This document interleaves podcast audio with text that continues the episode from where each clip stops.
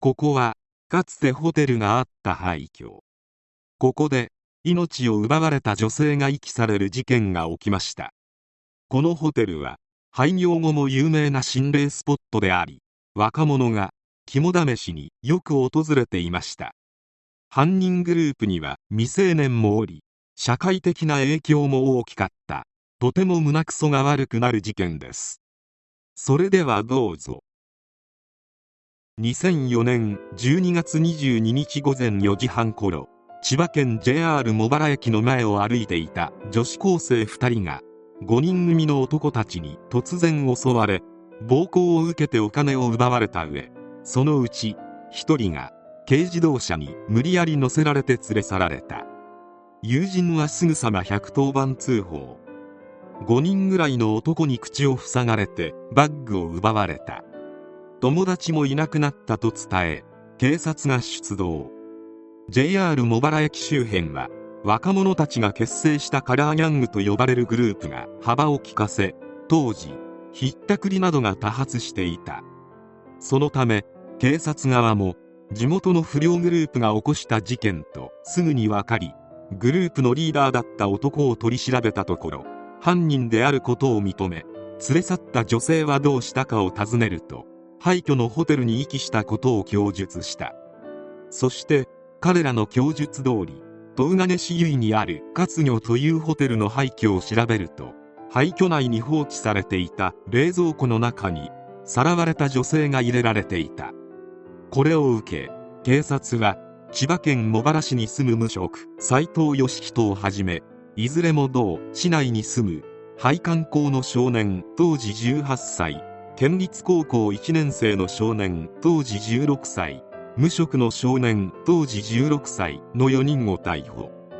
実行犯は5人であり1人は逃亡していたが犯行から1週間後の12月29日に埼玉県上尾市内の友人宅アパートに隠れていた最後の1人新明勝信を逮捕した。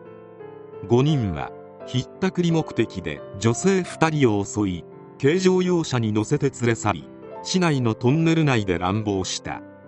本来であればそこで終わる予定だったようであるが犯行グループの一人がその女性が中学校の同級生の妹で顔見知りであることに気がつきバレたらヤバいと思った4人は話し合った上で命を奪うことに決めた。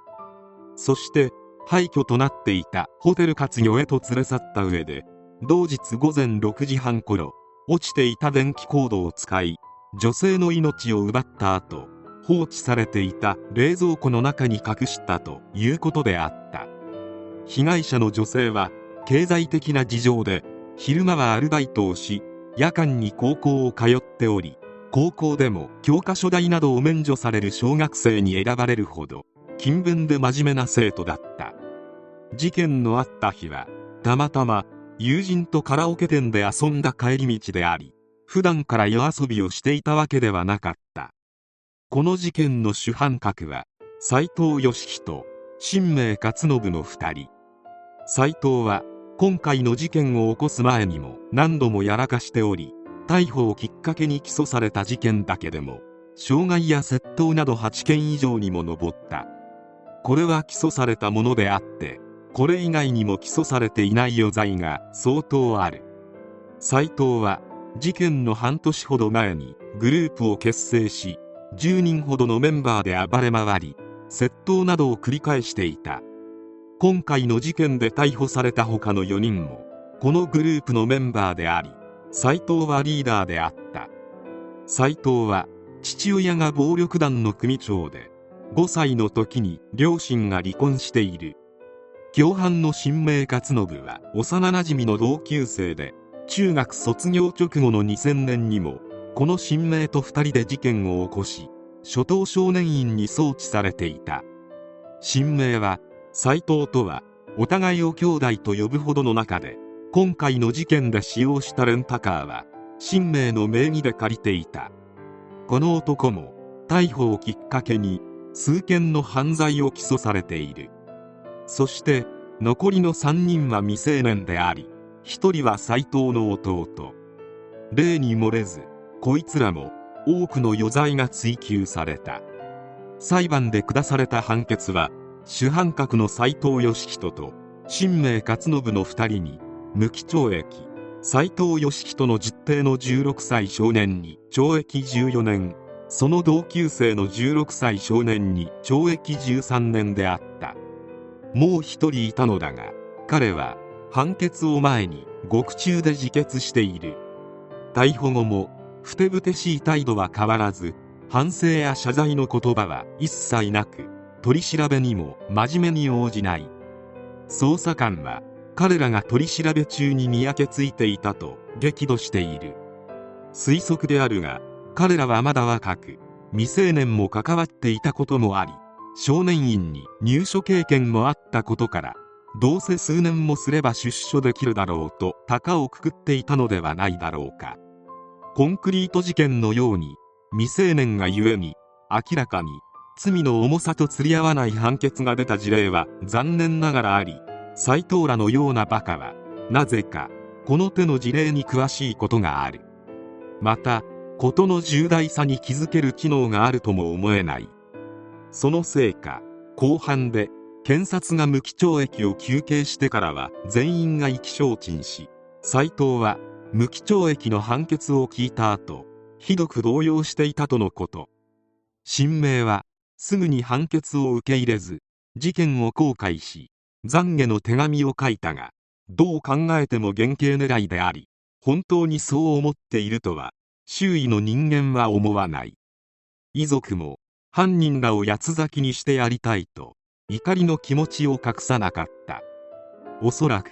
彼らは軽い塗りで行った犯行だったのだろう。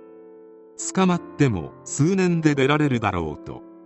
判決を待たずに自決した者がいるが罪の重さに耐えられなかったわけではなく単にここまで大ごとになると思わず人生に絶望したからであると思う。20代にして無期懲役ということであるが彼らはしっかり獄中で一生を終えてくれるのか。30年経っても出所は無理など言われることがあるが40年経っても彼らは60代。悪さをするにはまだまだ若い年齢にさえ感じる。未成年の2人に関してはおそらく出所しているのだ。余談であるが人気ゲーム実況者である加藤純一氏が事件の起きた直後で発覚する前に現場にたまたま行っており戦々恐々したという話を過去にしている。もしタイミングがずれて犯人グループに出くわしていたら彼らも被害に遭っていたかもしれなかったということである。犯行時間は朝の4時半頃であり被害女性は普段はこんな時間まで遊ばず事件が起きた日はたまたま朝まで遊んでいた。また茂原周辺は以前から斎藤らのような悪党がたむろしていたとのことである。バカは夜行性が多い。深夜に斎藤のような輩に襲われた事例は数多くある。高校生や大学生にもなるとオールで遊びたくなる気持ちはとてもよくわかるが今回の事件のようなことが起きる可能性は日中に比べて跳ね上がる。特に子供がそういう年頃の時は防犯ブザーのようなグッズは持たせるようなことはさせておいた方がいいかもしれない。女性ならなおさらである。